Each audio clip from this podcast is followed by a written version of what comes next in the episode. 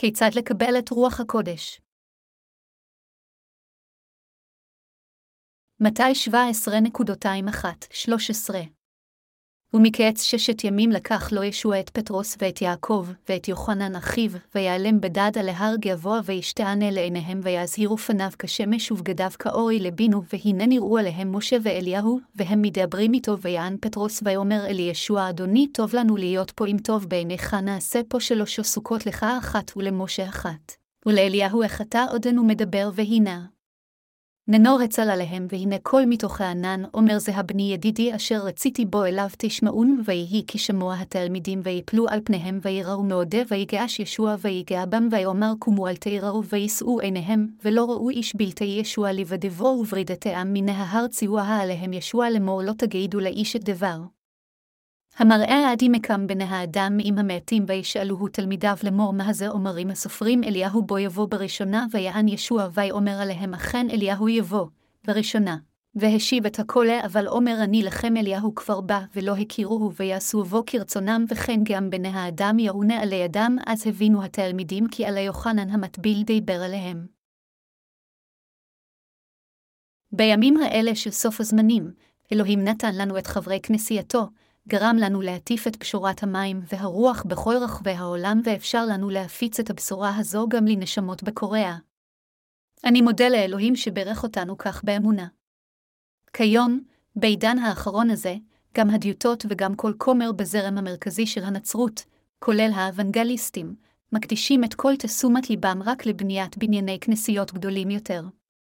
נדרשת כמות עצומה של משאבים כספיים כדי לבנות בניין כנסייה. אז הכמרים רוקמים עכשיו כל מיני תוכניות כדי להוציא כסף מהקהילה שלהם. שמעתי שכומר מסוים אוסף כסף כמעט בכוח בכך שהוא מציק למוות לקהילה שלו, כל הזמן מספר להם איך עמיתו בונה כנסייה שעולה שלושה מיליון דולר, ואיך הוא צריך להשתוות אליו. למעשה, למרות שהם בנו בניין כנסייה ענק עם קירות שיש, אין כל כך הרבה אנשים בתוך הכנסייה הזו. אומרים שעד שהבנייה הסתיימה, כמעט כל חברי הכנסייה ברחו. שמעתי אפילו על אדם שלמרות שהרוויח רק כ-700 דולר בחודש מעבודתו כמנקה רחובות, לקח הלוואה בנקאית כדי לתרום אותה לבניית הכנסייה שלו, ועכשיו הוא צריך לשלם 750 דולר כל חודש רק עבור תשלום הריבית בלבד. כל הכסף שהרוויח בעמל רב לא מספיק כדי לשלם אפילו את הריבית, על אחת כמה וכמה את הקרן. הוא כל כך שבור שהכומר שלו צריך לעזור לו קצת כל חודש עכשיו. אז מספרים שחברי הכנסייה הזו היו צריכים לתרום את כל משכורותיהם לכנסייה ולשרוד על כל קצבאות קטנות שהם עשויים לקבל מהכומר שלהם. דברים כאלה נפוצים מאוד בימינו. האם אנשים כאלה ימשיכו ללכת לכנסייה? לא, כמובן שלא. כשהאיש הזה אפילו לא יכול לעמוד בתשלומי ריבית, על אחת כמה וכמה לא לשלם את הקרן, איזו שמחה הוא ימצא בהליכה לכנסייה. מכיוון שהוא לקח הלוואה בנקאית והציע את הכל לכנסייה שלו, כשהוא חושב על איך הכסף שלו נכנס ללבנים האדומות האלה, הוא כנראה לא יכול לסבול לראות את הכנסייה. חבריי המאמינים, הכנסייה שלנו מעולם לא הייתה כנסייה כזו. ובכל זאת בעולם הזה יש הרבה כנסיות כאלה. האדון אמר שכפי שהפקרות תהיה בשפע סוף הזמנים האלו, אהבתם של אנשים רבים תהפוך לקרה, מתי 24-12. עד כמה עזבו אנשי הדת של העולם את דבר האל בשירותם? גם כשהם אומרים שהעולם הוא מקום חשוך ושסופו קרוב, האם הם לא מנצלים את הקהילה שלהם בשביל כסף?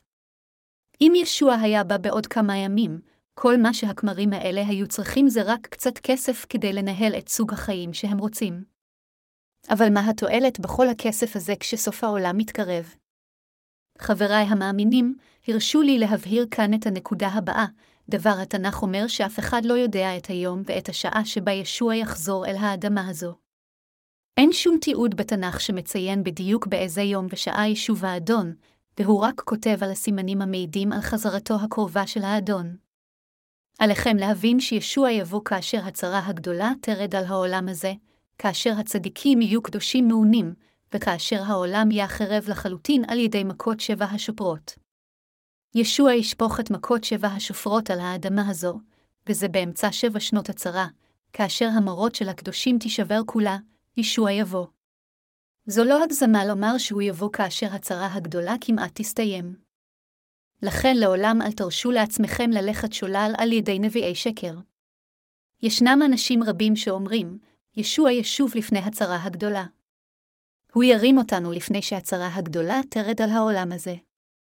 אם כן, מדוע אנו זקוקים לכל הדברים החומריים האלה של העולם כאשר ישוע ישוב לפני הצרה הגדולה? מה התועלת עבורם? תרמו את הכל לאלוהים. תרמו את הכל לכנסייה שלכם כדי לבנות אותה עם שיש, ואז נלך יחד ללכת למלכות השמיים כאשר האדון יחזור. בואו נזרוק את כל רכושנו הגשמי ונלך למלכות השמיים. אנשים כאלה הם כולם גנבים ונוכלים. כמעט כל הכמרים שלא נולדו מחדש, כולל האוונגליסטים, דוגלים בתיאוריה של הלקיחה לפני הצרה הגדולה כדי לסחוט כסף מקהילתם. הם אומרים לקהילה, מדוע אתם מנסים לחסן אוצרות על פני האדמה הזו, כאשר אדוננו ישוב לפני הצרה הגדולה, סביר להניח שטענה כזו תהיה אבן דרך להונאה. אתם בטח זוכרים איך לפני זמן מה הכומר ג'אנגלי לי ממיסיון דמי הטעה אנשים בטענה שישוע יחזור וחסידיו יילקחו ב-28 בדצמבר 1992, תוך שהוא מסתיר צ'קים מתחת למיטתו.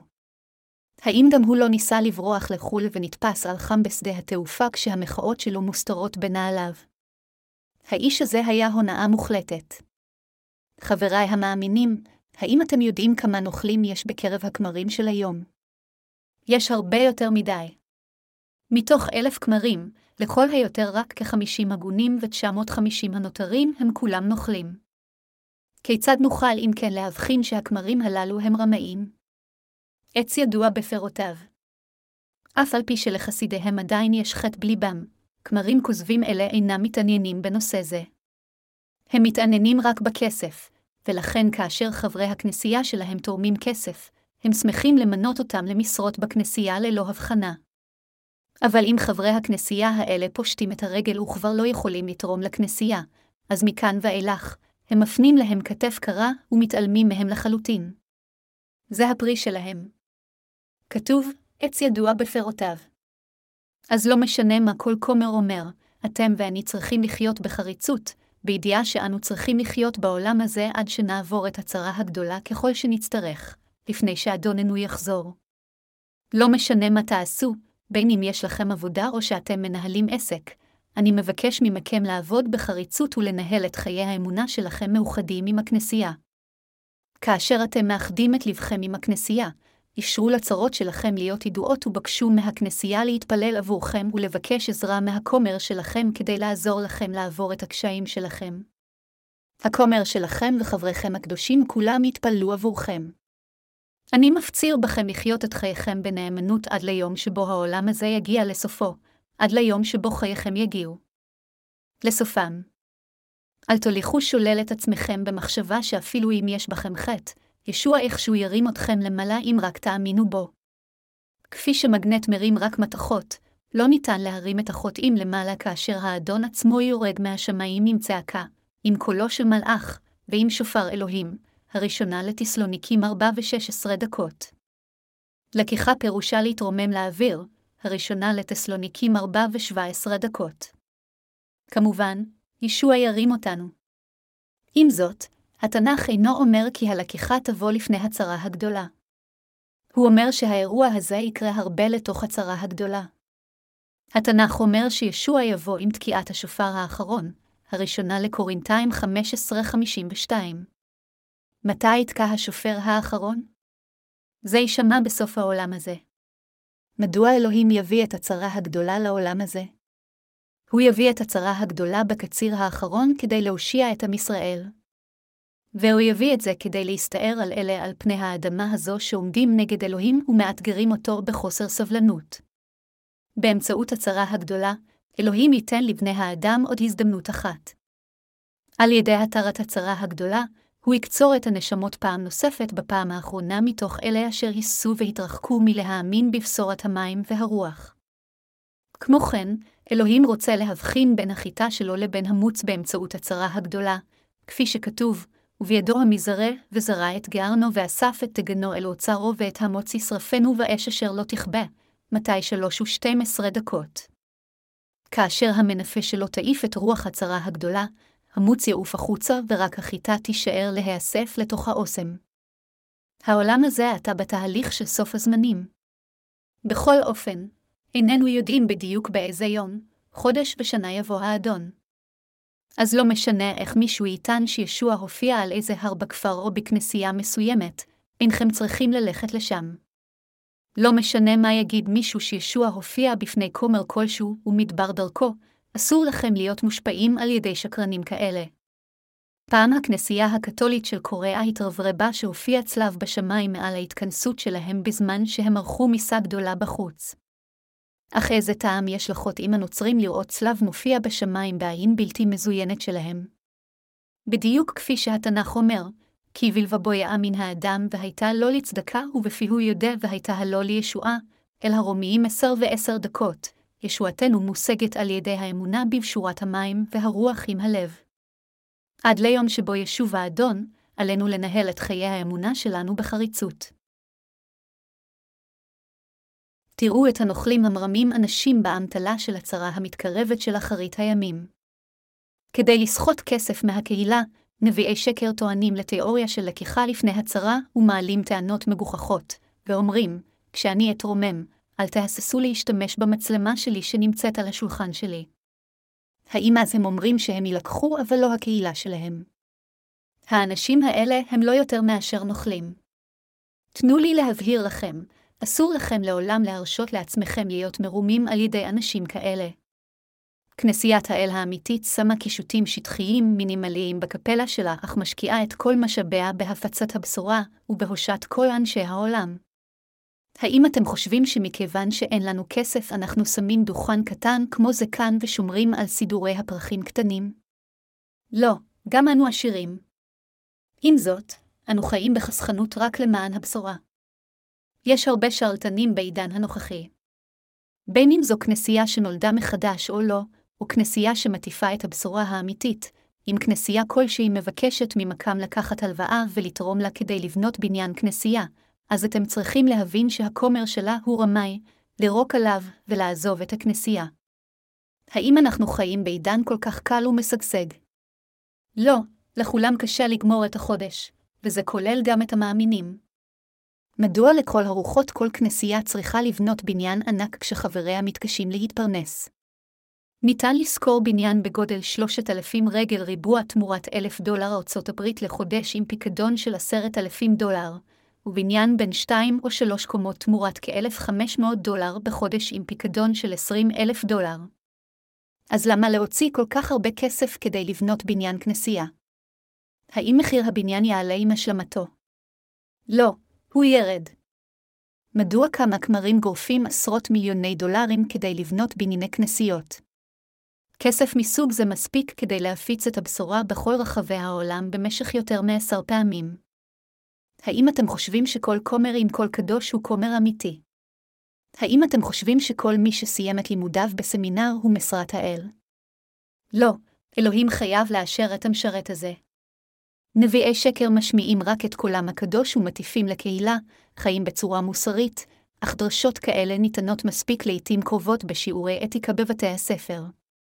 בגלל החטא אנשים מתייסרים עכשיו, וזה בגלל החטא שהם סובלים. עם זאת, נביאי שקר אלה אינם מסוגלים להטיף לאנשים כאלה על האופן שבו חטאיהם נעלמים. הם לא יכולים לפתור את הבעיות הרוחניות של בני האדם, אלא רק לדבר על דברים שטחיים. אנשי העולם יודעים דברים כאלה טוב יותר. הם יודעים יותר טוב מכל אחד אחר איך לחיות בעולם הזה. כאשר אנשים באים לכנסייה, הם עושים זאת כדי להקשיב לדבר האל ולהיוושע מחטאיהם. אז איך יכול כל אחד שלא יכול אפילו לעמוד במטרה הזאת לקרוא לעצמו כומר? חבריי המאמינים, זה כאשר אנו מתכחשים לעצמו וענבים, ישוע מרומם. האם ישוע מרומם כאשר כומר מעמיד פנים שהוא קדוש, עושה רוח ומדבר בצורה חלקלקה רק במילים? לא, כאשר חוסר היכולת שלנו נחשף, קדושתו של ישבעה וצדקתו מתגלה. אם האדם הוא קדוש ומושלם מדי, כל מה שמאיר הוא רק צדקתו שלו, בעוד שלמותו של ישוע אינה באה לידי ביטוי. במציאות, כולם אינם מספיקים טובים לפני אלוהים. האין זה נכון? ברור שכן. אך למרות זאת, ישנם כמרים רבים הבוחרים את מילותיהם בקפידה רק כדי להעמיד פנים שהם קדושים, בדיוק כמו הפרושים. ראיתם איזה נוכל שהוא לא מדבר דברי מתיקות. כאשר נוכל עומד לבצע הונאה, כל מילה שלו מחושבת כדי לפתות את הקורבן שלו עם דיבור חלק. אם שרלטן נראה כמו שרלטן, אז הוא כישלון. במה שונים הכמרים של היום מנוכלים? משלמים להם עשרות אלפי דולרים רק בשביל לתת כמה דרשות בשבוע. בכל פעם שהם מבקרים בבתיהם של חברי הכנסייה שלהם, הם גם מקבלים מעטפה עבה מלאה במזומן. אבל למרות כל התגמולים האלה, האם יש משהו שהכמרים האלה באמת עושים למען הקהילה שלהם? כאשר כומר מבקר אתכם, אל תיתנו לו מעטפה לבנה ממולאת בכסף. זה רק עניין מובן מאליו שכל כומר יבקר בבתי הקדושים, יתפלל עבורם ויחלוק את דבר האל בשיתוף. אם תמשיכו להציע מעטפות כאלה לכומר שלכם, בקרוב הוא יהיה מכור עליהן תוך זמן קצר וינסה לבקר אתכם פעם אחר פעם. בואו נהיה כנים כאן. כאשר כמרים של הכנסיות הגשמיות מבקרים בבתיהם של חברי הכנסייה, הם לא מציעים להם מעטפות מלאות בכסף. כמובן שכן. אבל הדבר הזה הופך גם את הנותן וגם את המקבל לגנבים. שניהם רשעים. מדוע כל חבר כנסייה צריך לתרום דברים כאלה כאשר משכורת הוגנת כבר משולמת לכומר על ידי הכנסייה? מדוע שמישהו יכין סעודה כה מפוארת לביקור הכומר שלו? הכמרים כבר אוכלים מספיק טוב, אין צורך שתעברו את כל הצרות האלה. אם הכומר שלכם מבקר אתכם, שאלו אותו אם הוא אכל ארוחת ערב, ואם הוא אומר שלא אכל, אז פנקו אותו בארוחת הערב הרגילה שיש לכם, לא בסעודה מפוארת. אל תמלאו את השולחן בכל מיני מאכלים גם כשהכומר אומר לכם שהוא כבר אכל ארוחת ערב ואל תשימו מעטפה ממולאת בכסף על השולחן. אם יש לך תרומות לתרום, פשוט שימו אותן בתיבת האיסוף. לאחר מכן הוציא אותם ואשתמש בכולם למען הבשורה. בכנסיות הגשמיות, לעומת זאת, מקובל שחברים מציעים מעטפות מלאות בכסף כאשר הכמרים שלהם מבקרים אותם. כמו כן, במקום לשים תרומות בקופסת האיסוף, אנשים שמים אותן במעטפה, רושמים את שמותיהם ואת הכמות בחזיתה, ועורמים אותם על הדוכן. זה הפך להיות כמעט רשמי. עם זאת, זהו נוהג שגוי מאוד.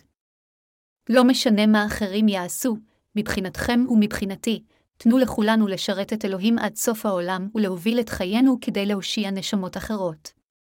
במקום להסתכל על המדינה שלנו, הבה נביט אל העולם כולו, ונפיץ את הבשורה בכל מקום.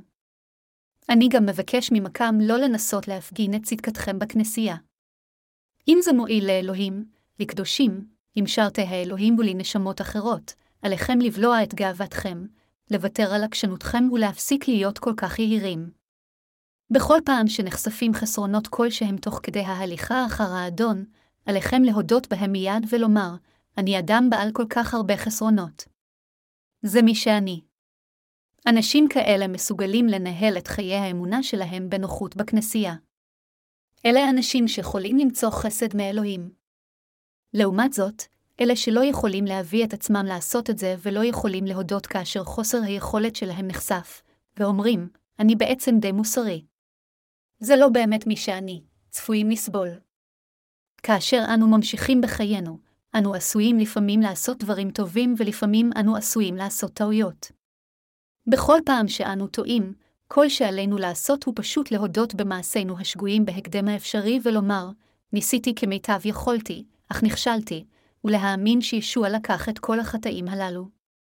אני מפציר בכולכם שלעולם לא תלכו שולל על ידי הגנבים הרוחניים. עבורכם ועבורי כאחד, זוהי ברכה שמצאנו את כנסיית האל ואנו מנהלים בתוכה את חיי האמונה שלנו. מה ישוע מנסה לומר כשהוא מתייחס לטרנספיגורציה שלו? הקטע שאנו קוראים היום מתאר אירוע שהתרחש כאשר ישוע לקח שלושה תלמידים, את פטרוס, יעקב ויוחנן, להר. על ההר, ישוע שינה את צורתו לפניהם, פניו זרחו כמו השמש ובגדיו הפכו לבנים כמו האור. ואז משה ואליהו ירדו מהשמיים ודיברו עם ישביה. שלושת תלמידיו ראו זאת. לפתע יצא קול מתוך הענן ואמר, זה הבני ידידי אשר רציתי בו אליו תשמעון, לאחר מכן התלמידים נבהלו מאוד ונפלו על פניהם רועדים מפחד. פטרוס אמר בתחילה לישוע באומץ, אדוני טוב לנו להיות פה אם טוב בעיניך נעשה פה שלשו סוכות לך אחת ולמשה אחת ולאליהו אחת, אך ישוע לא עמד לאפשר זאת. כאשר התלמידים שמעו את הקול מהשמיים, הם נפלו על פניהם ופחדו מאוד. לאחר מכן ישוע נגע בהם ואמר, ויאמר קומו אל תיראו, שלושת התלמידים כולם רעדו מפחד, אך כאשר הם הרימו את מבטם אל קולו של ישבעה הקורא להם, הם ראו שהוא חזר לדמותו הקודמת. העובדה שישוע לא נענה לבקשתו של פטרוס לבנות שלוש סוכות פירושה שהוא התעלם מכך. למרות שפטרוס ביקש ברצינות, בכבודו, ישוע לא אמר דבר בתמורה. ואז, בדרכו מההר, ישוע אמר לתלמידים, אל תספרו את חזון המפגש שלי עם אליהו ומשה לאף אחד עד שבן האדם יקום מן המתים. לאחר מכן שאלו אותו התלמידים, מה זה אומרים הסופרים אליהו בו יבוא בראשונה? אז ישביה אמר להם, אכן אליהו יבוא, בראשונה, והשיב את הכל. התלמידים שאלו שאלה זו מכיוון שישוע נפגש עם אליהו על הר ההשתנות. אם כן, אנו עשויים גם לתהות כאן, ישוע אמר שאליהו צריך לבוא קודם כדי להשיב את הכל, אבל מה בדיוק ישוחזר? למעשה, אליהו חשוב מאוד לישועתנו. מדוע דיברו שם משה ואליהו עם ישוע הזוהר? מדוע ישוע הראה זאת לתלמידים, ומה הוא מנסה לומר לכם ולי היום? מדוע אמרו הסופרים לחוקרי המקרא שאליהו יבוא ראשון וישחזר את הכל? אנו יכולים להעלות שאלות כאלה כאן. גם משה חשוב ביותר לשירות ישועתנו. הסיבה לכך היא שבאמצעות משה אלוהים נתן את התורה. האדון אמר, כי התבורה ניתנה ביד משה, והחסד והאמת באו על ידי ישוע המשיח. ישוע המשיח הוא אשר הושיע אותנו, ובאמצעות משה. אלוהים נתן את התורה לאנושות. זה מה שאלוהים אומר. משה קיבל מאלוהים שני לוחות אבן של עשרת הדיברות. והוא גם קיבל 613 מצוות המתארות את העשה ואל תעשה של החיים. לאחר מכן משה מסר את התורה הזו לאמו. גם שיטת ההקרבה של המשכן נכללה בתורה זו. על פי הדרישות של מערכת ההקרבה הזו, אלוהים הושיע אותנו. אלוהים ציווה תחילה על משה לבנות את המשכן עם הוראות ספציפיות. הוא העניק את חסדו לבני ישראל, כדי שהם יוכלו לקבל את מחילת חטאיהם באמצעות קורבן הכפרה המוקרב במשכן.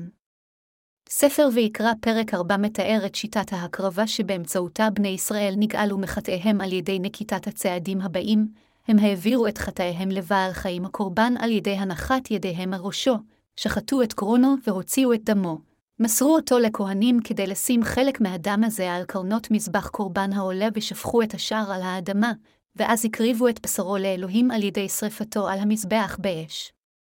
לכן בתנ"ך בכל פעם שבני ישראל חטאו, הם הביאו בעל חיים קורבן כמו שור או שעיר, העבירו את חטאיהם על החיה בכך שהקפידו להניח את ידיהם על ראשה כפי שציווה אלוהים, שחטאו את קרונה, הוציאו את דמה, והקריבו אותה לאלוהים. כך הם קיבלו את מחילת חטאיהם. אלוהים הורה על כל דרישות התורה הללו באמצעות משה. משה גם כתב בתנ"ך שהמושיע יבוא.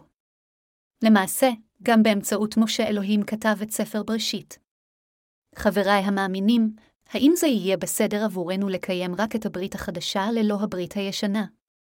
לא, התנ"ך הזה מכיל את ההבטחות שאלוהים נתן לנו באמצעות מסרטיו לפני זמן רב, לפני שהאדון בא אל האדמה הזו. אלוהים הבטיח את ישועתנו בברית הישנה, והוא הגשים את הכל בברית החדשה. בני ישראל בברית הישנה נמחלו מחטאי היומיום וחטאי השנה שלהם באמצעות מערכת ההקרבה של המשכן. ודרך משה הם הכירו את תורת האלוהים. באמצעות משה הבינו בני ישראל מה אלוהים רוצה מהם, מה התורה ומה החטא. אבל כאן בקטע כתב הקודש של היום, ישוע לא דיבר רק עם משה על ההר, אלא גם עם אליהו. מדוע אם כן היה על אליהו לבוא אל האדמה הזו לפני ישוע? ומי בדיוק אליהו כאן? כאשר אנו פונים למטה 11.211, 14 אנו רואים את ישוע אומר, אמן אומר אני לכם לא קם בילודי אישה גדול מיוחנן המטביל והקעתון במלכות השמיים יגדל ממנו, ומימי יוחנן המטביל ועדיהנה מלכות השמיים נתפסה ביד חזקה והמתחזקים יחטפוה כי חלה הנביאים והתבורה עד יוחנן ניבאו ואם תרצו לקבל הנה הוא אליה העתיד לבוא. מיהו אליהו שעתיד לבוא? זהו יוחנן המטביל. בתנ"ך, ישוע הזכיר את יוחנן המטביל לעתים קרובות. לכן עלינו לשאול כאן כמה שאלות ולחפש בתנ"ך את תשובותיהן, מדוע אליהו היה צריך לבוא אל האדמה הזו לפני המשיח? למה הוא חייב לבוא כדי להשיב את הכל לקדמותו? האם יוחנן המטביל היה הכרחי לישועתנו? ישוע אמר במתי 21-32, כי יוחנן בא עליכם בדרך צדקה, ולא האמנתם לו, והמוכסים והזונות הם האמינו לו, ואתם ראיתם, ולא ניחמתם אחרי כן להאמין לו. האדון אמר כאן שיוחנן בא אלינו בדרך של צדקה. מהי אם כן דרך הצדקה? ישוע מסביר כאן שהסיבה שיוחנן המטביל בה הייתה כדי להוביל את המין האנושי כולו לדרך הנכונה, לדרך למלכות השמיים. הוא אמר, יוחנן בא אלינו בדרך הצדקה, והוא אליהו העתיד לבוא. במילים אחרות, יוחנן המטביל ואליהו היו אלה שניהלו את אותו סוג של עבודה לפני אלוהים. כבר בחנו את משה, אז בואו נסתכל עכשיו מקרוב על אליהו. האם אליהו בטוח היה חייב לבוא אל האדמה הזו? אולם לפני שנענה על שאלה זו, נפנה תחילה לשאלה נוספת, האם אלוהים באמת אמר בברית הישנה שהוא ישלח את אליהו? התנ"ך מסתיים בקטע הבא במלאכי 3.23-24. הנה אנוכי שולח לכם, את אליה הנביא. לפני, בו יום יהבה, הגדול והנורא. והשיב. לב על בנים. ולב בנים על האבותם. פן אבוא והכיתי את הארץ חרם. ספר מלאכי כאן מתאר עד כמה מושחתים היו הכהנים של אותה תקופה. לכן באמצעות הנביא מלאכי, אלוהים נזף בכהנים האלה בחומרה רבה. באומרו, כל משרתי האלוהים כביכול האלה הם אשפה. אלוהים אמר שהוא ישלח לנו את אליהו לפני בואו של היום הגדול והנורא של האדון, לפני בואו של סוף העולם הזה. מדוע, אם כן, על אלוהים לשלוח את אליהו לפני בואו של היום הגדול והנורא של האדון? מהי הסיבה? האם זה הכרחי שאליהו יבוא אל האדמה הזו? כאשר אנו פונים למלכים הפרק 18, אנו רואים כיצד אליהו התעמת עם 850 נביאי אשרה ובעל והראה לעם ישראל שיהו הוא האל האמיתי. אליהו הוביל בכך את כל בני ישראל שעבדו אלילים בחזרה אל יהו אלוהים. הוא היה משרת רב עוצמה של האל. אם כן, האם אליהו חייב לבוא לעולם הזה בלי יוצא מן הכלל? כן, הוא חייב לבוא בלי ספק. אסביר עתה את הסיבה מדוע אליהו היה צריך לבוא בלי ספק. קרבן יום הכיפורים של הברית הישנה. כדי להבין את קורבן יום הכיפורים שבברית הישנה, הבה נפנה אל ספר ויקרא 16.29-34 כאן, והייתה לכם לחוקיית עולם, בחודש השביעי בעשור לחודש תענו את נפשותיכם, וכל מלאכה לא תעשו, האזרח, והגר הגר בתוככם כי ביום הזה יכפר עליכם לטהר אתכם, מכל חטאותיכם. לפני אהבת יטהרו שבת שבתון היא לכם, ועיניתם את נפשותיכם, חוקיית עולם וכיפר הכהן אשר ימשך אותו, באשר ימלא את ידו, לכהן תאחת אביו, ולבש את בגדי הבד בגדי הקודשה, וכיפר את מקדש הקודש, ואת אוהל מועד ואת המזבח יכפר, ועל הכהנים ועל כלם הקהל יכפר, והייתה הזאת לכם לחוקיית עולם, לכפר על בני ישראל מקל חטאותם, אחת בשנה, ויעש כאשר ציווה יהבה את משה. קטע זה מתאר את קורבן יום הכיפורים שהקריב אהרון ביום העשירי של החודש השביעי. על פי שיטת ההקרבה של המשכן, קורבנות יומיים הוקרבו כאשר בן ישראל הביא בעצמו בעל חיים קורבן, העביר עליו את חטאיו על ידי הנחת ידיו על ראשו, שחט את גרונו והוציא את דמו, ונתן דם זה לכהן יחד עם בשרו. לאחר מכן הניח הכהן חלק מהדם הזה על קרנות מזבח העולה בארבע פינות ושפך את השאר על האדמה. כל הבשר של בעל החיים נחתך לחתיכות, יחד עם השומן שהוסר מן הקרביים, וכל מה שהיה נקי הונח ונשרף על המזבח, בעוד כל מה שהיה תמה נזרק החוצה. אלוהים קרא לזה קרבן עולה או קרבן חטאתה. בדיוק כפי שאיננו יכולים למחוק את כל חטאינו על ידי העלאת תפילות התשובה שלנו, אלוהים ידע שבני ישראל לא יוכלו למגר את כל חטאיהם באמצעות קורבנות יומיומיים שלהם. אז הוא קבע את יום הכיפורים שצוין פעם בשנה. התאריך נקבע ליום העשירי של החודש השביעי. לאחר שקבע תאריך זה ליום הכיפורים, אלוהים רומם את אהרון, אחיו הבכור של משה, ככהן הגדול של בני ישראל, ובאמצעותו העביר את חטאיהם על חיית הקורבן שלהם. הכהן הגדול הקריב קודם שור קורבן חטאת בשבילו ובשביל בני ביתו. על ידי הנחת ידיו על ראשו של שור זה, אהרון הכהן הגדול העביר את חטאיו ואת חטאי משפחתו. במילים אחרות, על ידי קורבן ראשון זה אשר העביר את חטאי כל המשרתים במשכן, אהרון הבטיח תחילה שהכהנים כולם יקבלו את מחילת חטאיהם. לאחר קורבן זה הביא אהרון שני שעירים, ולקח אחת מהן למשכן. הוא הניח את ידיו על ראש השעיר, העביר את חטאי בני ישראל אל השעיר ואמר, אדני, בני ישראל חטאו חטאים כאלה ואחרים. הם ביצעו ניאוף, הם רצחו והם הפרו כל אחד מעשרת הדיברות שלך. עכשיו אני מעביר את כל החטאים האלה לשעיר הזה. לאחר מכן הוא שחט את גרונו של השעיר, הוציא את דמו ולקח את הדם הזה לקודש הקודשים.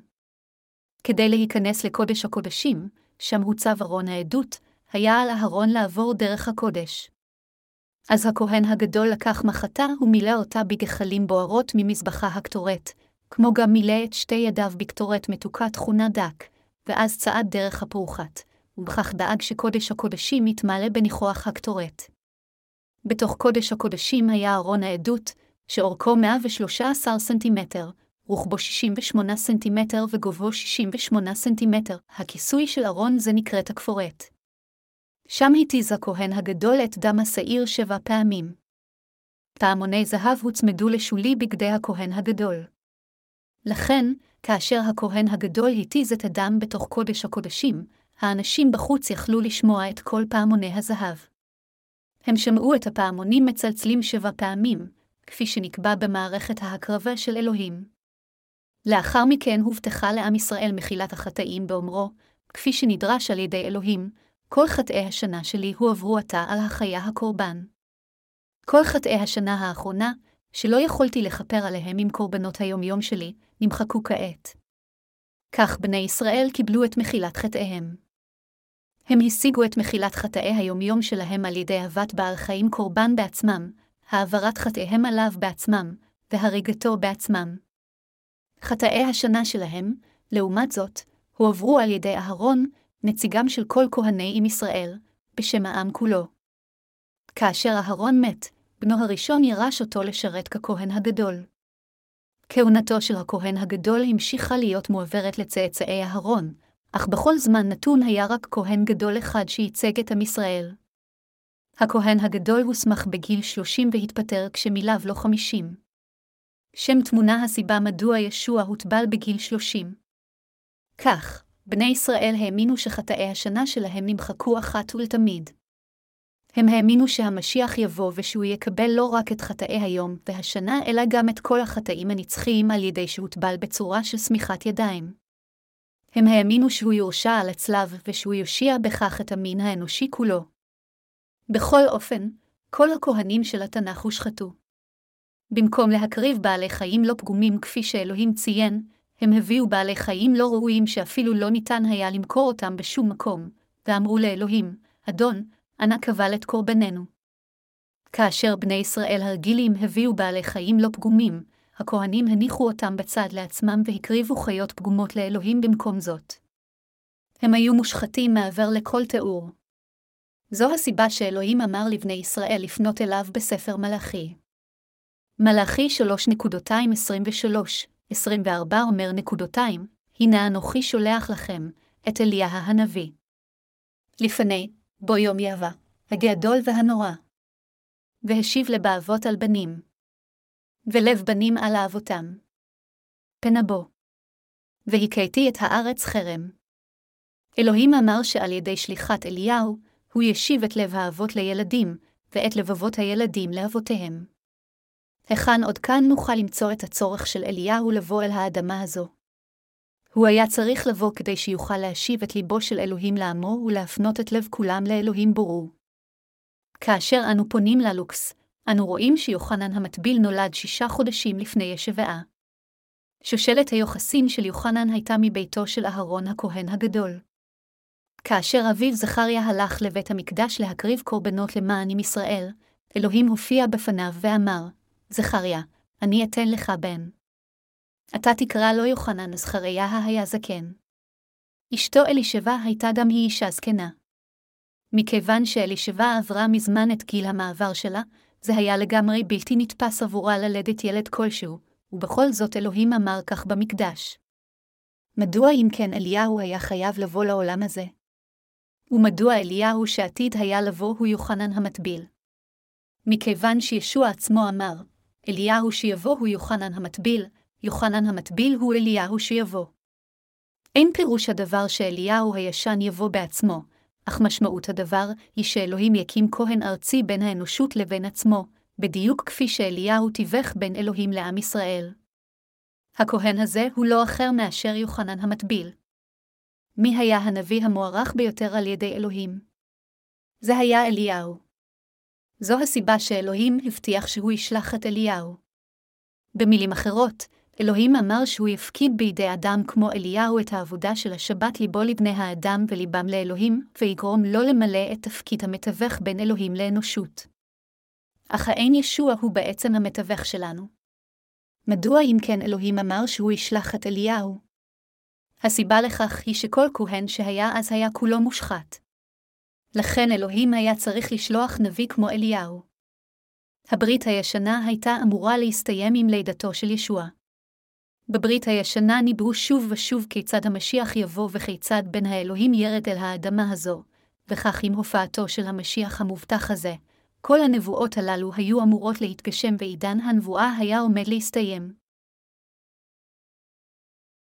יוחנן המטביל נולד שישה חודשים לפני לידתו של ישבע. אלוהים שלח את יוחנן המטביל לפני המשיח. הוא הביא אותו לעולם הזה באמצעות אשתו של זכריה, כהן מבית אביהו.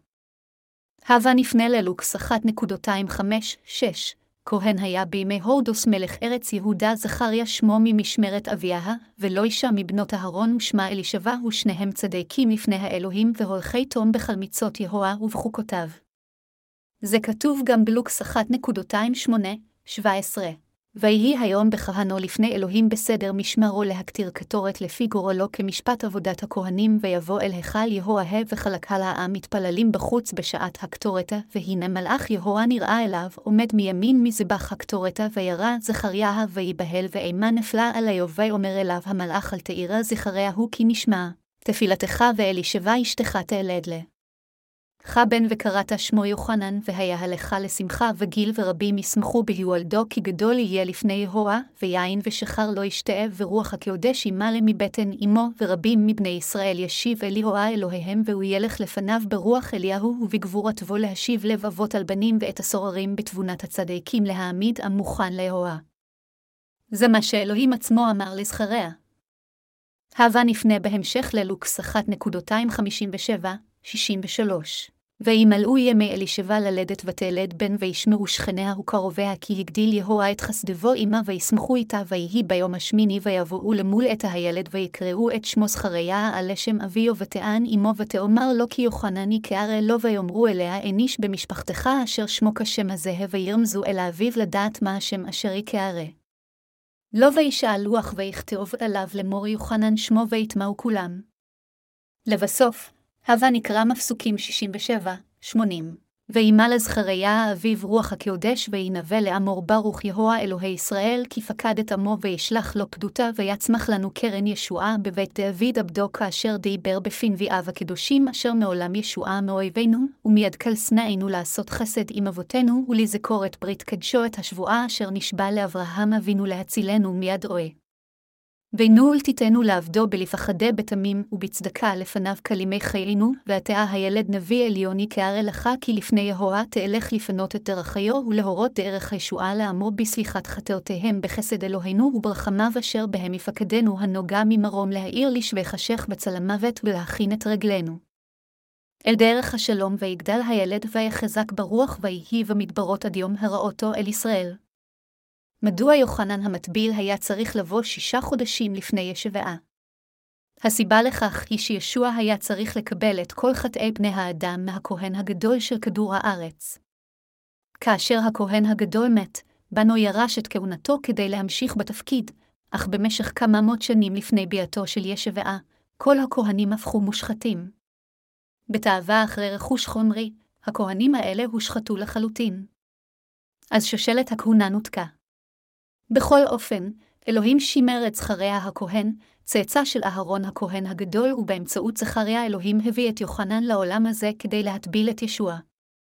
ברוחו של אליהו, יוחנן היה אמור להשיב את לבבות האבות לבנים, ואת לבבות הבנים לאבותיהם. ובדיוק כפי שאלוהים גרם לעם ישראל להעביר את חטאיהם על הקורבן בעל החיים שלהם באמצעות הכהן הגדול, כך גם אלוהים גרם ליוחנן המטביל להטביל את ישוע בדיוק באותו אופן. זו הסיבה שאלוהים הביא את יוחנן בן זכריה על העולם הזה שישה חודשים לפני ישבעה. במילים אחרות, אלוהים שלח את יוחנן המטביל, שהיה בעל רוחו של אליהו, כנציגם של כל בני האדם אשר יעביר את חטאי כולם בעולם הזה לשועשי האלוהים. יוחנן המטביל נבחר ורומם על ידי אלוהים עצמו. אלוהים בחר בו לבצע את העבודה הזו של העברת כל חטאי בני האדם לבנו, ישוע המשיח. אלוהים אמר, אז אני אשלח את אליהו. אני אחר אתכם אם לא תחזרו בכם ותסרבו להאמין בדבר האל שנמסר על ידו, ועל פי הבטחה זו, הוא שלח את יוחנן המטביל להיוולד על האדמה הזו. יוחנן המטביל הוא אותו אליהו שאלוהים הבטיח לשלוח שוב. מה בדיוק עשה אז יוחנן המטביל כאשר הוא בא אל האדמה הזו? הוא העביר את החטא לישוע בנהר הירדן. זו הסיבה שישוע אמר לכהנים הראשיים ולזקני העם, כי יוחנן בא עליכם בדרך צדקה, ולא האמנתם לו, והמוכסים והזונות הם האמינו לו, ואתם ראיתם, ולא ניחמתם אחרי כן להאמין לו, מתי 21-32. יוחנן בא בדרך הצדקה. הוא בא אל האדמה הזו כדי להוביל אותנו בני האדם לדרך הנכונה, כדי שנוכל לקבל את מחילת חטאינו. יוחנן נשלח אל האדמה הזו על ידי אלוהים האב עצמו, על פי רצונו. הוא בא ברוחו של אליהו. בכל אופן, כאשר יוחנן המטביל בא אל האדמה הזו, אנשי דת רבים לא האמינו לו. הם לא האמינו שיוחנן המטביל נשלח על ידי אלוהים, שהוא בא ברוחו של אליהו, ושהוא משרתו של אלוהים אשר עתיד להטביל את ישוע המשיח ובכך להעביר לו את חטאי העולם. הפרושים, הצדוקים והסופרים במיוחד, לא האמינו לו. מי האמין לו אז? הם היו לא אחרים מאשר הזונות וגובי המיסים. רק חוטאים גלויים האמינו לו. גובי המיסים לא היו אלא גנבים מורשים שישבו במשרדי המס. למרות שזה כבר לא ככה, בימים עברו בקוריאה כל גובה מס היה יכול לקנות בית תוך שנתיים. יוחנן בא אל האדמה הזו כדי להעביר את כל חטאי פני האדם לישוע, והוא אכן העביר את כולם. באותה תקופה, אנשים רבים שפלי רוח האמינו בישוע ובתפקידו של יוחנן המטביל, ובמיוחד, אנשים כמו זונות וגובי מיסים שחטאו חטאים רבים האמינו בהם. אף על פי שיוחנן בא אל האדמה הזו בדרך של צדקה, אנשים יהירים לא האמינו, אבל זונות וגובי מיסים האמינו. הווה נפנה לקטע כתב הקודש של היום. ישוע הביא את משה ואליהו להר ההשתנות ודיבר איתם. לאחר מכן הוא אמר לתלמידים, עד שבן האדם יצלב למוות ויקום לתחייה, לעולם אל תספרו לאף אחד שפגשתי ודיברתי עם אליהו ומשה. כששמעו זאת, שאלו התלמידים, מה זאת אומרת כשאומרים שאליהו וישיב הכל לקדמותו כבראשונה? אז ישביה אמר, אליהו כבר בא, אך אתם התייחסתם אליו בכל דרך שרציתם. מי הוא? הוא לא אחר מאשר יוחנן המטביל. אדוננו עצמו אמר זאת. תפקידו של יוחנן המטביל היה תפקידו של אליהו, והוא הכרחי לחלוטין עבורכם ועבורי כדי להיוושע מחטאינו, עבור כיפרת בני האדם. כדי שניוושע, אנו זקוקים לישוע, ואנו זקוקים גם לאליהו שיבוא. אנו זקוקים גם למשה כדי לקבל את ישועתנו. אתם מבינים למה אני מתכוון? על הר ההשתנות, ישוע החליף צורה וזרח כמו שלג לבן והשמש. דבר זה נאמר לנו כי מבשר על דברים שיבואו, שכאשר אנו מורמים על ידי ישוע ביום האחרון וגופנו משתנה, הכל, מהפנים שלנו ועד הבגדים והגוף שלנו, כולם השתנו בדיוק כפי שישוע המשיח השתנה. אתם מאמינים בזה? בדרכו למטה מן ההר, תלמידיו של ישוע שאלו אותו, מה זה אומרים הסופרים אליהו בו יבוא בראשונה? אז ישוע ענה להם, אכן אליהו יבוא בראשונה והשיב את הכל, אבל אומר אני לכם אליהו כבר בא, ולא הכירוהו ויעשו בו כרצונם, וכן גם בני האדם יעונה על ידם, אז הבינו התלמידים כי על יוחנן המטביל דיבר עליהם. למה הוא התכוון בקטע הזה? ישוע אמר לתלמידים, אליהו אכן יבוא בראשונה. הוא בא לפני. הוא יוחנן המטביל, הוא העיד שכאשר יוחנן המטביל הטביל אותו, הוא קיבל את כל חטאי בני האדם מיוחנן. במילים אחרות, ישוע אמר לתלמידים, באתי אל האדמה הזו כדי להושיע אתכם, ולקחתי את חטאיכם. מי שהעביר לי את חטאיכם ואת חטאי העולם הוא יוחנן המטביל, ככזה, יוחנן המטביל היה נביא נעלה ביותר לפני אלוהים. הנביא הנעלה ביותר הזה נשא עדות על ישוע למחרת לאחר שהוא העניק את הטבילה לישוע, ואמר, הנה. זה האלוהים הנוסח חטאת העולם, כפי שיוחנן המטביל העביר את חטאיכם ואת חטאי לישוע, והעיד ביוחנן פרק אחד, הנה. זה האלוהים הנוסח חטאת העולם, אנו מסוגלים כעת לתפוס בבירור את הישועה שישוע הביא לנו על ידי שלקח את חטאינו ומת על הצלב. במילים אחרות, הודות לעדותו של יוחנן המטביל, הבנו כעת שישוע הושיע אותנו מכל חטאינו. אם עדותו של יוחנן המטביל לא הייתה קיימת, ואם הוא לא היה מעביר את חטאינו, זה היה מיותר עבור ישוע לבוא אל האדמה הזו, ואפילו אם הוא היה בא, הוא לא היה יכול למלא את רצונו. מכיוון שאלוהים הבטיח שהוא יעביר את כל חטאי בני ישראל באמצעות הכהן הגדול, הוא היה צריך למלא את ההבטחה הזו גם בברית החדשה. ישוע בא אל האדמה הזו כדי לקחת את חטאי העולם, אך מי יעביר אותם אליו? זה היה יוחנן המטביל. ישוע עצמו תיאר את יוחנן המטביל כגדול מבין אלה שנולדו מנשים.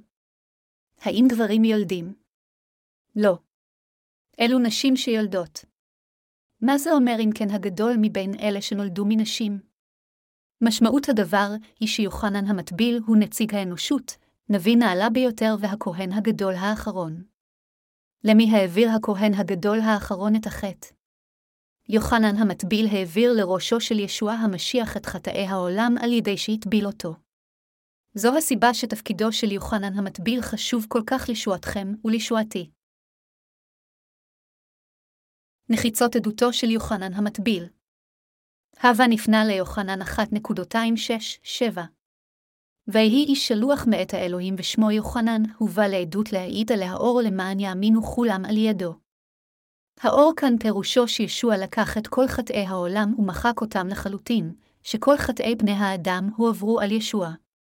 יוחנן המטביל העביר את חטאינו על ישוע על ידי שהטביל אותו כדי שבאמצעותו כולם יאמינו במשיח. כפי שכתוב, למען יאמינו כולם על ידו, כיצד אם כן אנו יודעים שכל החטאים שנעשו בחייכם ובחיי החן הועברו על ישוע? האם איננו מאמינים בכך בגלל מה שכתוב במתי פרק 3, שכל הצדקה התגשמה כאשר יוחנן המטביל הטביל את ישוע, כלומר, כאשר הוא העביר את כל החטאים. כתוב במתי 3.213-17 ויבוא ישוע מן הגליל הירדנה אל יוחנן להתאבל על ידו, ויוחנן חסך אותו לאמור אנוכי צריך להתאבל על ידך, והתאה בא אלי ויען ישוע ויאמר אליו הניחה לי כי כן נאווה לשננו למלק על ההצדקה וינח לו ויהי כאשר נטבל ישוע וימהר ויעל מן המים, והנה השמיים נפתחו לו וירא את רוח אלוהים יורדת כיונה, ונחה עליו והנה כל מנש. מים אומר זה בני ידידי אשר רציתי בו. במילה, אז כאן היא כאשר גם יוחנן המטביל וגם ישוע היו בני שלושים. ישוע החל את חייו הציבוריים בגיל שלושים. אז החל ישוע בעבודתו להושיע את כולם. באותו זמן, ישוע בא אל יוחנן המטביל. הוא הלך כל הדרך מהגליל עד נהר הירדן כדי להתאבל על ידי יוחנן. אך יוחנן ניסה לעצור את ישוע בהתחלה, באומרו, אנוכי צריך להתאבל על ידך והתאה בא אליי, ממבט ראשון, יוחנן המטביל הבן מיהו ישוע. הוא ידע שישוע הוא מושיע העולם הזה, ולכן הוא סרב להטביל אותו. אל העברים אומר שישוע הוא הכהן הגדול של השמיים. ישוע הוא בן האלוהים, והוא בא אל האדמה הזו כדי למלא את חובותיו ככהן הגדול. העובדה שישוע בא אל האדמה הזו כדי למלא את כהונתו של הכהן הגדול כלולה כולה בשמו של ישוע המשיח. פירוש השם ישוע הוא המושיע. כי משיח פירושו האחד המסוח. רק שלושה סוגים של תפקידים נמשכו על ידי אלוהים. ראשית, כאשר אלוהים הקים את מלכי ישראל בתנ"ך, הוא מסך אותם באמצעות נביא אב בלי יוצא מן הכלל. לדוגמה, כאשר דוד נבחר למלך החדש, הנביא שמואל מילא קרן בשמן ושפך אותה על דוד, באומרו, יהא אלוהים רומם אותך להיות מלך לעם ישראל. לאחר מכן הוא נמלט במהירות לרמה. מדוע ברח שמואל? כי למרות שכבר היה מלך מכהן, הוא אמר לאדם אחר, אלוהים רומם אותך להיות מלך של עם ישראל. אם המלך הנוכחי היה שומע זאת, שמואל היה מוכה למוות בוודאות, ולכן הוא ברח על חייו לאחר שמשך את דוד. שנית, אהרון הכהן הגדול וצאצאיו נמשכו כאשר הוקדשו לכהונתם. כיום, כאשר כומר מוסמך, הכמרים המכהנים מניחים את ידיהם על ראשו כדי להתפלל לאחר שטבלו את ידיהם בלוח השמן. עם שמיכת הידיים הזו, כוחם של משרתי האלוהים הקודמים מועבר לזה שעליו מונחות ידיהם. כדי למלא את תפקידו של הכהן הגדול, היה צריך למשוח אותו. שלישית, נביאים נמשכו. כל מי שמציית ומפיץ את רצון העיל היה צריך להימשך בלי יוצא מן הכלל. מהי, אם כן, המשמעות הרוחנית של משיכה? האנשים המסוכים של היום הם לא אחרים מאשר אלה אשר קיבלו את מחילת החטאים ואת רוח הקודש אל ליבם. מי שלא קיבל את מחילת החטאים לא צריך לשרת ככומר. כומר שלא נמחל מחטאיו, ושלבו נותר חוטא אינו יכול להיות כומר אמיתי. אם יש מישהו שעכשיו משרת ככומר אפילו שהוא לא קיבל את מחילת חטאיו, אז הוא לא יותר מאשר אחד שעובד לפרנסתו. הוא נוכל וגנב. אנשים כאלה משרתים רק כעניין של מקצוע, רק כדי להתפרנס. פירוש המילה משיח הוא המשוח ורק המלכים, הכהנים והנביאים היו הנמשכים היחידים. כאשר ישוע בא אל האדמה הזו, הוא מילא את כל שלושת התפקידים הללו כמלך, ככהן וכנביא. הוא הכהן הגדול של גן עדן. בדיוק כפי שהכהנים של הברית הישנה אפשרו לעם ישראל לקבל את מחילת חטאיהם על ידי העברת חטאיהם לבעל חיים שהוא עלה והקריבו אותו בדמו, כך גם ישוע הוקרב בשמנו בברית החדשה. אך הפעם הוא הגשים את הכפרה הנצחית שלנו בדמו שלו, לא בדם של חיה. ישוע ויתר על גופו ככפרה על חטאי כולם בעולם הזה, ועל ידי שהוטבל בצורה של שמיכת הידיים, הוא קיבל את כל חטאי העולם. במילים אחרות, על ידי שהקריב את גופו לאלוהים, ישוע קיבל את כל חטאי מצפוננו. אגרת אל העברים אומרת שעל ידי קבלת כל חטאי העולם הזה, ישוע ניקה לחלוטין את מצפונם של מאמיניו. כדי לנקות אותנו מכל חטאינו, ישוע הוטבל על ידי יוחנן המטביל. נציג הארץ ונציג השמיים התאחדו. האין זה כך? ברור שכן. אלוהים האב שלח את בנו אל האדמה הזו בגוף אדם, וגרם לו למלא את חובותיו ככהן הגדול. כדי להושיע אותנו בני האדם, אלוהים האב שלח את בנו אל האדמה הזו, גרם לו לקבל את כל חטאי העולם על גופו, וגרם לו להיות מוצא להורג על הצלב. אלוהים שלח את בנו אל האדמה הזו כדי למחוק את חטאינו, וישוע בא להושיע אותנו על ידי הקרבת גופו בציות לרצון האלוהים. כתוב, הניחה לי כי כן נאווה לשנינו למלכה להצדקה, ויענך לו ויהי כאשר נטבל ישוע וימהר ויעל מן המים, והנה השמיים נפתחו לו, כאשר ישוע הסביר שכך זה הולם לו וליוחנן המטביל למלא את כל הצדקה, יוחנן אפשר זאת והטביל אותו. המקום בו הוטבל ישוע הוא נהר הירדן. הטבילה הפורמלית מתקבלת במקום שבו גופו של האדם יכול להיות שקוע לחלוטין במים. הטבילה מתקבלת באותו אופן כמו שמיכת הידיים. כומר היה מניח את ידיו על ראשו של האדם שנטבל, משקיע אותו במים ואומר, אני מטביל את זה ואת זה בשם האב, הבן ורוח הקודש, ואז מרים אותו שוב מהמים. זה נקרא טבילה. מה אם כן, המשמעות של טבילת של ישוע? לטבילה יש משמעויות כמו להישתף, להיקבר ולהעביר. באמצעות טבילתו של יוחנן המטביל, ישוע קיבל את כל החטאים. זו הייתה הבטחתו של אלוהים. מכיוון שזו הייתה הבטחתו של אלוהים, היא התגשמה בדיוק כפי שהובטחה כאשר ישוע ציית לאב. בדיוק כמו בברית הישנה, גם בברית החדשה, ישוע שא הקורבן הוטבל על ידי יוחנן המטביל, נציג האנושות. באמצעות טבילה זו ישוע קיבל את כל חטאי העולם. זה היה הולם מבחינתו למלא אפו את כל הצדקה. במילים אחרות, זה היה הולם שישוע ימחק את חטאי כולם עם טבילתו. ישוע אמר, הטבל אותי ואני אקבל אותה. תעביר לי את כל חטאי העולם, ואני אקבל את כולם דרכך. כך ראוי לי להפוך את מאמיני לחסרי חטא. זוהי הסיבה שישוע הוטבל. אל לא לאדם לעמוד נגד בשורה זו מבלי לדעת את התנ"ך כראוי. ישוע אמר בתנ"ך, הניחה לי כי כן נאווה לשנינו למלך על ההצדקה. משמעות המילה, כי כן, כאן היא שישוע, לאחר שבא לעולם הזה כמושיע, קיבל בדרך זו את כל חטאי בני האדם באמצעות יוחנן המטביל. זו המשמעות של המילה, כי כן, כאן. הביטוי, כי כן, הוא, הוטיו אסגר, ביוונית, שמשמעותו, המתאים ביותר, בשיטה זו, ואין שום אמצעי אחר מלבד זה. כדי שישוע יישא על כתפיו את חטאי העולם, הוא היה צריך להתאבל על ידי יוחנן המטביל, נציגם של בני האדם. ישוע עצמו היה צריך לקבל את חטאי בני האדם. לכן הוא אמר, כי כן נאווה לשנינו למלק על ההצדקה. הצדקה, כאן, זו הצדקה המצדיקה את כל בני האדם בכך שהיא הופכת אותם לחסרי חטא, פירושה, צדק, יושר. העבודה הזו שישוע עשה כדי להפוך אותנו לחפים מחת כאשר הוא בא אל האדמה הזו, היא העבודה הנכונה. זה היה לעשות את הדבר הנכון שישוע הוטבל על ידי יוחנן. שום דבר מלבד זה לא היה הדבר הראשון שישוע עשה כאשר הוא החל את חייו הציבוריים בגיל 30, כלומר, קבלת כל חטאי פני האדם על ידי שהוטבל. זו המשמעות של הטקסט המקורי. כתוב, ויהי כאשר נטבל ישוע וימהר ויעל מן המים, והנה השמיים נפתחו לו, וירא את רוח אלוהים יורדת כיונה, ונחה עליו, והנה כל מיני השמיים אומר זה בני ידידי אשר רציתי בו, מסופר כאן שכאשר ישוע יצא מהמים לאחר טבילתו, שערי השמיים נפתחו, רוח הקודש ירדה כמו יונה, והאב אמר, השמיים אומר זה בני ידידי אשר רציתי בו, במילים אחרות, אלוהים האב אמר, בני ציית לרצוני בכך שהוטבל על ידי יוחנן המטביל, ובכך. קיבל את חטאי פני האדם, זו הסיבה שהאב שמח בליבו. בזכות בנו מצא אלוהים האב שמחה. כתוב, כי הוא אהבה רבה אהב האלוהים את העולם עד אשר נתן את בנו את יחידו למען אשר לא יאבד כלה המאמין בו כי אם יחיה חיי עולם, יוחנן שלוש ושש עשרה דקות. העולם כאן מתייחס לכל האנושות.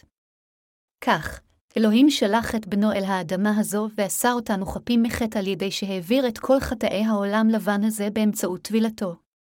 לאחר מכן ישוע נשא את כל חטאינו אל הצלב, ובמקומנו הוא בוזה, הופשט מבגדיו והוצלף בו ארבעים פעמים מינוס אחד. הוא נשא את כל הסבל ואת כל הקללות, נצלב ושפך את כל הדם שהיה בליבו. כך הוא הושיע אותנו. כי הוא אהבה רבה אהב האלוהים את העולם, פירושו שמתוך אהבתו אלינו, אלוהים האב שלח את בנו היחיד אל האדמה הזו, גרם לו להתאבל ולהצלב, הקים אותו לתחייה ממוות, ובכך הושיע אותנו בצורה מושלמת.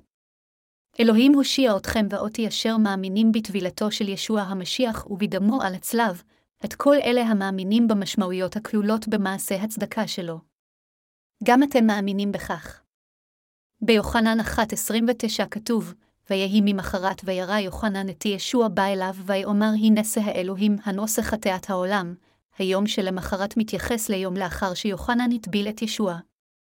כאשר יוחנן המטביל ראה את ישוע מתקרב אליו למחרת, הוא העיד, ויאמר הנשא האלוהים הנוסח חטאת העולם, במילים אחרות, יוחנן המטביל נשא עדות על ישוע באומרו, לא אחר מאשר הוא בן האלוהים אשר נושא את חטאי העולם כפי שנובע, הוא מושיענו אשר נושא על כתפיו את חטאי העולם. מכיוון שהוא הוטבל על ידי, הוא נושא כעת את חטאי העולם. האם ישוע באמת לקח את כל חטאינו על ידי שהוטבל? בהחלט. על ידי קבלת טבילתו, ישוע שטף את כל החטאים אשר היו בליבנו.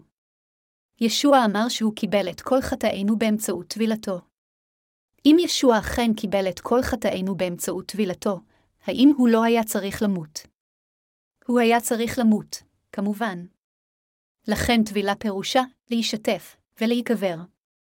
חבריי המאמינים, האם תפקידו של יוחנן המטביל הכרחי לחלוטין כדי שנקבל את ישועתנו? הוא הכרחי לחלוטין. התנ"ך מדבר על עבודתו של יוחנן המטביל אין ספור פעמים. אלה שאינם מאמינים בעובדה זו מאמינים באלוהים בכוחות עצמם, מפרשים את כתבי הקודש בעצמם ומשאירים בחוץ את כל מה שהם רוצים להשאיר בחוץ. עלינו להבין כאן שכל מי שמאמין באלוהים על ידי ניתוק כל דבר הברית הישנה יימחק ממלכותו של ישוע, ושכל מי שמאמין על ידי הוספה לדבר האלוהים יתמלא בקללות. בברית הישנה, בני ישראל העבירו את חטאי היומיום שלהם לחיית הקורבן שלהם על ידי הנחת ידיהם על ראשה בלי יוצא מן הכלל. החטאים שהצטברו במשך שנה הועברו על בעל החיים הקורבן כאשר הכהן הגדול הניח עליו את ידיו בשם העם ביום העשירי של החודש השביעי. כאשר הכהן הגדול הקריב לאלוהים ביום הכיפורים, העם השתחרר מכל החטאים שהצטברו במשך שנה. באופן דומה, כאשר ישוע בא אל האדמה הזו, הוא לקח את כל חטאינו אחת ולתמיד על ידי שהוטבל על ידי יוחנן, מת על הצלב בבת אחת, ועל ידי כך הושיע אותנו אחת ולתמיד. כאשר התלמידים שאלו את ישוע מדוע אליהו צריך לבוא קודם, ישוע אמר להם שהוא כבר בא ושהוא לא אחר מאשר יוחנן המטביל. הסיבה לכך היא שיוחנן המטביל מילא את כל הצדקה על ידי הטבלת ישוע. כיצד הסתיימו חייו של יוחנן המטביל? באותו זמן, המלך הורדוס ביצע כל כך הרבה חטאים שיוחנן המטביל היה צריך להראות את חטאיו. בגין חשיפת מעשיו הפסולים של הורדוס, יוחנן המטביל נכלא, ובסופו של דבר נערף ראשו. הוא היה קדוש מעונה על האדמה הזו לאחר שהעביר את כל החטאים לישוע ונשא את עדותו באומרו, הנה. הושע האלוהים הנושא את חטאי העולם. זה לא אחר מאשר הוא מושיענו. אף על פי שיוחנן היה קדוש מעונה על האדמה הזו, הוא לא היה כישלון. הוא הלך לעולמו לאחר שמילא את תפקידו. הוא אמר, הוא יגדל הלוך וגדל ואני אחסר הלוך וחסור, יוחנן שלוש שלושים. יוחנן המטביל נעלם לאחר שמילא את כל תפקידו. הוא לא היה צריך להתעלות יותר על ידי בני ישראל. יוחנן המטביל נשא עדות על ישועתנו, באומרו שישוע קיבל את כל חטאי העולם ולקח אותם משם, ולאחר שמילא כך את קריאתו, הוא היה קדוש מעונה. ככזה, עלינו להבין מי היה האיש הגדול יוחנן המטביל ולהאמין בתפקידו. מדוע אנו נותנים דגש כך על יוחנן המטביל? יש אנשים ששואלים אותנו, האם אתם חסידיו של יוחנן המטביל, אך ישוע אמר בתנ"ך, אף על פי שיוחנן בא בדרך הצדקה, לא האמנתם לו, אך גובי המיסים והזונות האמינו. גובי המיסים והזונות האלה ייכנסו ראשונים לגן עדן, ואילו אתם תנקשו. ישוע המשיך לתת דגש על יוחנן המטביל ועל כהונתו. הוא אמר שיוחנן המטביל בא בדרך הצדקה. בדיוק כפי שאלוהים הבטיח, יוחנן המטביל העביר את כל חטאינו לישוע למעננו. זו הסיבה שאלוהים אמר שהוא חייב לשלוח את אליהו. אתם מבינים את זה. לפיכך, התנ"ך אומר בראשונה לפטרוס 3.21, הוא דמות הטבילה אשר כעת תבושיע גם אתכם לא להסיר חלאת הבשר, כי אם לשאלנו מאת אלוהים רוח שלמה על ידי הקמת ישוע המשיח, המודל אשר מושיע אותנו זה טבילתו של ישוע. האין טבילת ישוע היא המודל אשר מושיע אותנו? ברור שכן. האם ישוע לא נשא את חטאינו כאשר הוא הוטבל? הוא אכן נשא את כל חטאינו. כל החטאים של כל חייכם, כל החטאים של כל חיי, כל החטאים של חיי ילדיכם וכל החטאים של חיי הוריכם, ישוע לקח את כל החטאים האלה באמצעות טבילתו. כפי שכתוב, והוא דמות הטבילה אשר כעת תבושיע גם אתכם. ישוע הושיע אותנו, נכון? ואכן, על ידי שהוטבל ונצלב למוות, ישוע נשא את כל ההרשאות על חטאינו. על ידי האמונה בטבילתו זו של ישוע ודמו על הצלב, על ידי האמונה שישוע הפך למושיענו, אנו יכולים לקבל את מחילת חטאינו. אתם מאמינים בזה? בכל אופן, כעת, לאחר שקיבלנו את מחילת חטאינו, האם זה אומר שלא נחטא עם גופנו? לא, אנו עדיין חוטאים גם לאחר השגת ישועתנו. אז כדי למנוע מאיתנו כל אי-הבנה, השליח פטרוס אמר בתנ"ך שמחילת החטאים פירושה לא הסרת זוהמת הבשר, אלא לשאול מאת האלוהים רוח שלמה. מכיוון שישוע הוטבל במקומנו, אנו כעת חפים מחטא. עם זאת, משמעות הדבר היא שנושענו על ידי אמונה, לא שזוהמת בשרנו הוסרה. אלא פטרוס אמר שלשאול מאת האלוהים רוח שלמה. גם לאחר קבלת מחילת חטאינו, אנו עדיין חוטאים עם בשרנו מעת לעת. אבל החטא הזה הוא גם חטא העולם. גם חטא זה הועבר על ישוע. אם כן, על ידי אמונה השגנו רוח שלמה לפני אלוהים. האם יש חטא בליבכם? לא, אין חטא. האם קל לומר שאין לכם חטא בליבכם? נסו לומר זאת מול אנשים אחרים. הלסתות שלהם יפלו מהלם כשתאמרו, האם יש בכם חטא? לי אין חטא בליבי, הם יהיו כל כך נרגשים לשמוע אתכם אומרים את זה. עם זאת, מצפוננו שלנו אומר שאנו כעת חפים מחטא לפני אלוהים. מכיוון שכל חטאינו הועברו על ישוע כאשר יוחנן המטביל הטביל אותו, אין לנו שום חטא במצפוננו. מכיוון שאנו מאמינים כך, אין בנו חטא. כתוב, כי אם לשאלה לנו מאת אלוהים רוח שלמה, מדוע אנו מסוגלים כעת לצאת ולעמוד בפני נוכחותו של אלוהים? הסיבה לכך היא שכל החטאים שאנו עושים בעולם הזה כל יום, וכל החטאים שאנו נעשה אי פעם עד יום מותנו, כולם הועברו על ישביה כאשר הוא בא אל האדמה הזו והוטבל. כשהוא ממוסמר בשתי ידיו ורגליו, ישוע אמר בעודו מדמם למוות, כלה, וקם מן המתים בתוך שלושה ימים, הוא עלה למלכות השמיים. על ידי האמונה בכך, הפכנו כעת לנקיים מחטא וקיבלנו את מתנת מלכות השמיים עם מצפון טוב. ישוע הוא המושיע אשר בא אל האדמה הזו כדי להושיע את בני האדם, ומחק לנצח את חטאי העולם אחת ולתמיד. אלוהים הושיע אותנו. אם כן, האם הוא לא הפך אתכם לאנשים בעלי מצפון נקי? הוא באמת עשה אתכם כך. מכיוון שישוע נולד על האדמה הזו כדי להושיע אותנו, הוטבל על ידי יוחנן המטביל בגיל שלושים, סבל אין ספור סבל במשך שלוש שנים ונצלב, אנו חפים מחטא. כתוב, והוא מחולל מפשענו, מדוכא מעוונותינו, ישעיהו 53.25.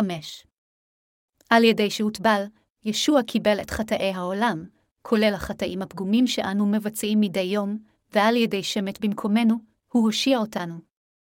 אם כן, בהתחשב בכל הדברים האלה, כיצד נוכל לומר לאלוהים שיש בנו חטאים? כל מי שיודע זאת ומאמין בכך אינו יכול לומר לאלוהים שיש בו חטא. אף מאמין לא יכול להיות בעל מצפון רע, שכן יש לו מצפון טוב לפני אלוהים. כאשר אלוהים הושיע אותי בצורה כה ברורה, כיצד חטאי עדיין יכולים להישאר? אין בי חטא. אלוהים הושיע אותי. אני צדיק. אלוהים עשה אותי צדיק. הוא הפך אותי לילדו של אלוהים. התנ"ך אומר, המקבלים אותו המאמינים בשמונת הנעוז למו להיות בנים לאלוהים, יוחנן אחת ושתים עשרה דקות, והוא גם אומר, כי בלבבו יאמין האדם והייתה לו לצדקה, ובפיהו יודה והייתה הלא לישועה, אל הרומאים עשר ועשר דקות. חבריי המאמינים, האם אתם מאמינים בזה? אמונה היא להאמין עם הלב. זוהי התשובה של מצפון טוב כלפי אלוהים. אלה המאמינים בפשורת המים והרוח מתוודים על הדברים הבאים, אבא, כפי שישוע נשא את חטאי על ידי שהוטבל, וכאשר הוא שפך את דמו למוות, אתה הושת אותי כך. אלוהים, אתה אני בא לעמוד בנוכחותך על ידי הצבת אמונתי בישוע. אני מאמין בך. האמונה שלנו אינה מבוססת על הרגשות שלנו. התנ"ך אמר, והוא דמות הטבילה אשר כעת תבושיע גם אתכם, פטרוס השליח האמין בכך. אבל מה איתכם? גם אתם מאמינים שכן? גם אני מאמין בזה. אלוהים אכן הושיע אותנו בדרך זו. אני כל כך אסיר תודה לו. למרות שלעיתים אנו לקויים, מכיוון שישוע למעשה לקח את כל חטאינו, אנו כעת ילדיו של אלוהים. אנו מאמינים בבשורה זו תמיד בליבנו, ובכל פעם שאנו חוטאים מתוך חוסר היכולת שלנו, כל שעלינו לעשות הוא. פשוט להודות במעשינו הרעים. עכשיו, אני רוצה לספר לכם כמה דברים על תפילות וידוי. לחלקכם כנראה עדיין יש רצון להתפלל תפילות תשובה, נכון. מי שרגיל להתפלל תפילות תשובה, יש לו את הדחף הזה מתוך הרגל. כאשר אתם מבצעים חטא לאחר שקיבלתם את מחילת חטאיכם, עליכם להציע תפילות וידוי, ולומר לאלוהים, אדון, עשיתי חטאים כאלה וכאלה. במקום לבקש מאלוהים שיסלח לכם, הודו בכנות בחטאיכם לפני אלוהים ותאמרו, אדון, חטאתי. אשרו שוב את הבשורה פעם נוספת, תוך הבנה, גם חטאים אלה הועברו כולם על ישוע כאשר הוא הוטבל, כאשר אנו מכירים בכך שגם חטאים אלה הועברו כולם על ישוע כאשר הוא הוטבל, אנו יכולים לחוש הכרת תודה רבה עוד יותר על ישועתנו. זו הסיבה מדוע באיגרת הראשונה ליוחנן 1.29 נאמר, ואם נתוודה את חטאותינו נאמן הוא בצדיק לסלוחה לחטאותינו ולטהרנו מקלה עוון, כאשר אנו מתוודים על חטאינו, רוח הקודש מדברת אלינו בליבנו ואומרת, אל דאגה, כי גם חטאים אלה הועברו כולם על ישוע המשיח כאשר הוא הוטבל. זו הסיבה שאנו חיים עתה שהפנים שלנו מוארות כמו השמש. מכיוון שרוח הקודש שוכנת בליבנו, אנו מודים לאלוהים ומסוגלים תמיד לנהל חיים מאושרים. נושענו למרות חוסר היכולת שלנו, וזו בדיוק הסיבה שאנו תמיד אסירי תודה. אחרי הכל, אם אלוהים היה מושיע אותנו בזכות כוחנו שלנו, מי מאיתנו היה מודה לו? זה מכיוון שהוא הושיע אותנו למרות הפגמים שלנו שאנו אסירי תודה. לכן בעולם הזה, רק אלה שהם פגומים נושעים. אבל יותר אנשים פגומים לא מאמינים בבשורה הזו, ולכן הם הולכים לגיהינום. מכיוון שהאנשים האלה לא מבינים עד כמה הם פגומים, הם מתנגדים בעקשנות, רק כדי להיות מושלכים לגיהינום. אם תאמינו בישוע, תלכו לגן עדן. כשהעולם הזה יהפוך לחשוך אף יותר, אדוננו יבוא. מכיוון שאנו מאמינים בבשורת המים והרוח לפני האדון, אנו ילדיו של אלוהים. הפכנו לאמו של אלוהים על ידי האמונה. אלוהים כיסה אותנו באהבה כל כך מדהימה שאי אפשר לתאר את כולה בשעה הזאת. אז כשאתם הולכים לאישון הלילה, אני מבקש ממכם להרהר על האהבה הזאת. אני בטוח שתמצאו את עצמכם צוחקים משמחה ללא הרף ותגידו לעצמכם, ואו. כמה מדהים שאני צדיק ושעכשיו אין בי חטא, בני הזוג או הילדים שלכם עשויים לחשוב שהשתגעתם, אבל למרות זאת, יש לך שמחה כל כך גדולה שאתם פשוט לא יכולים להסתיר אותה. לכן אל תהססו להעיד בכנסייה כיצד ישווה המחק את כל חטאיכם ולספר לכולם עד כמה לבכם שמח. אם יש לכם שאלות על דבר האל, פשוט תשאלו מסביב כל קדוש בכנסייה. כל השאלות שלכם יענו. יש הרבה אחים ואחיות גדולים בכנסייה. אלה אשר קיבלו את מחילת חטאיהם רק לאחרונה הם הצעירים ביותר. אני מודה לאלוהים על שמחל על כל חטאינו. הללויה.